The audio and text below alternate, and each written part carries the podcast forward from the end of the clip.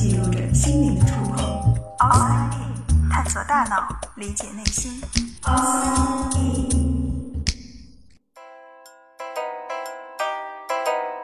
欢迎来到 Outside In，我是冰峰。假如现在在你面前有一样东西，它突然出现或者突然消失，你能够发现吗？听起来这个问题好像很滑稽。这么大的变化，我当然会发现。可是，大家应该也玩过一个游戏，叫做“大家来找茬儿”，就是要从两张看起来非常相似的图片里找出它们不同的地方。我不知道各位是否擅长玩这个游戏，但我呢，经常是对着两张图看半天，也看不出有什么差别。直到别人告诉我，或者看了答案，才恍然大悟，原来变化这么明显，而我竟然没有看到。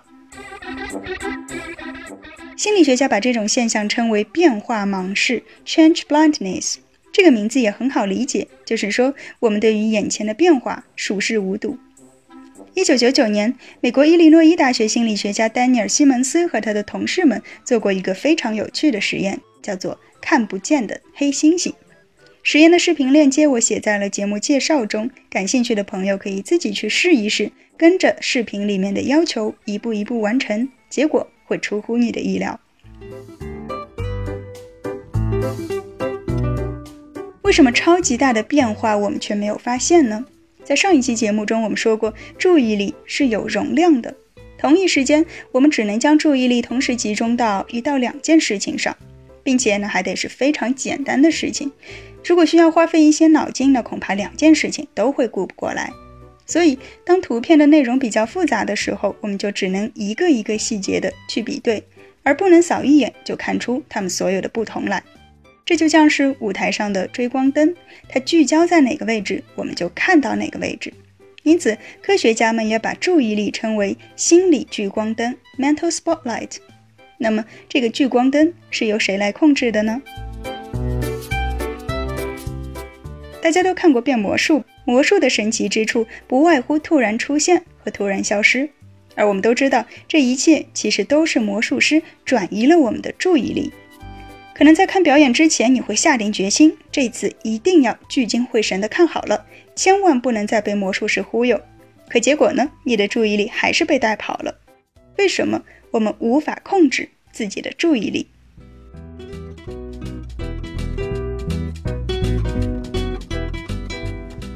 注意力其实是很容易被引导的。有一个非常经典的认知心理学实验：被试者坐在一台电脑跟前，屏幕中央有一个十字，他们要盯着这个十字看，并且从头到尾目光都不能够离开这个十字。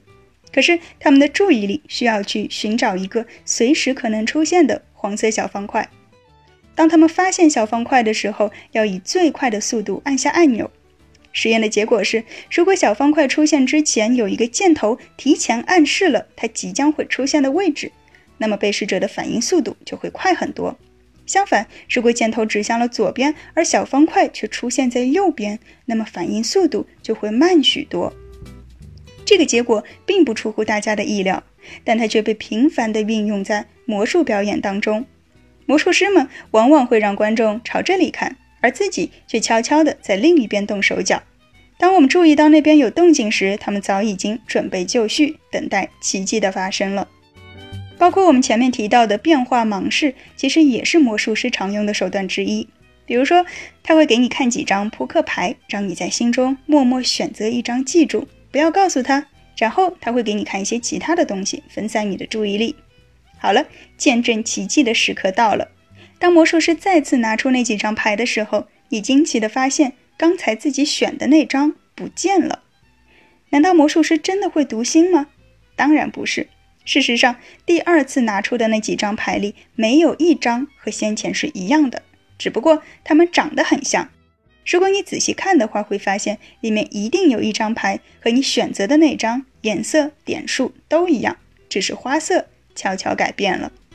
而其他的牌其实也是如此，只不过你的注意力只在你选择的那张牌上，不记得先前其他的牌都是什么花色了。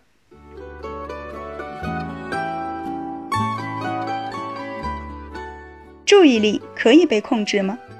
魔术师们肯定说可以，不然怎么会有这么多人上当呢？可是对于个人而言，我们似乎又很难控制自己的注意力。很多时候，注意力的转移是不由自主的，这当然有它的必要性。万能的演化理论会告诉我们，这种先于意识的大脑反应可以保护我们远离突如其来的危险。而从逻辑上讲，我们始终是大脑最忠实的执行者，而不是一个命令者。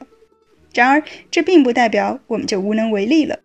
既然注意力可以被外部暗示所引导，那我们为什么不能自己来构建一个这样的暗示呢？我们可以在文具盒中夹一张小纸条，提醒自己在考试的时候要留心不同单位之间的换算，小数点不要点错了，以及其他一些我们容易犯粗心的地方。这些提醒其实就相当于实验中的小箭头，它把我们的注意力引导到我们希望它去的地方。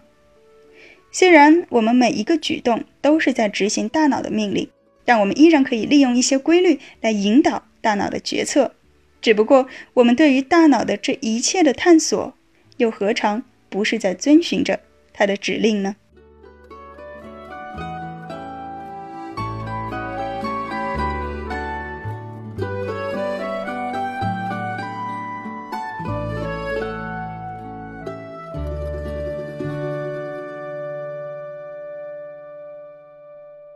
探索大脑，理解内心，Outside In。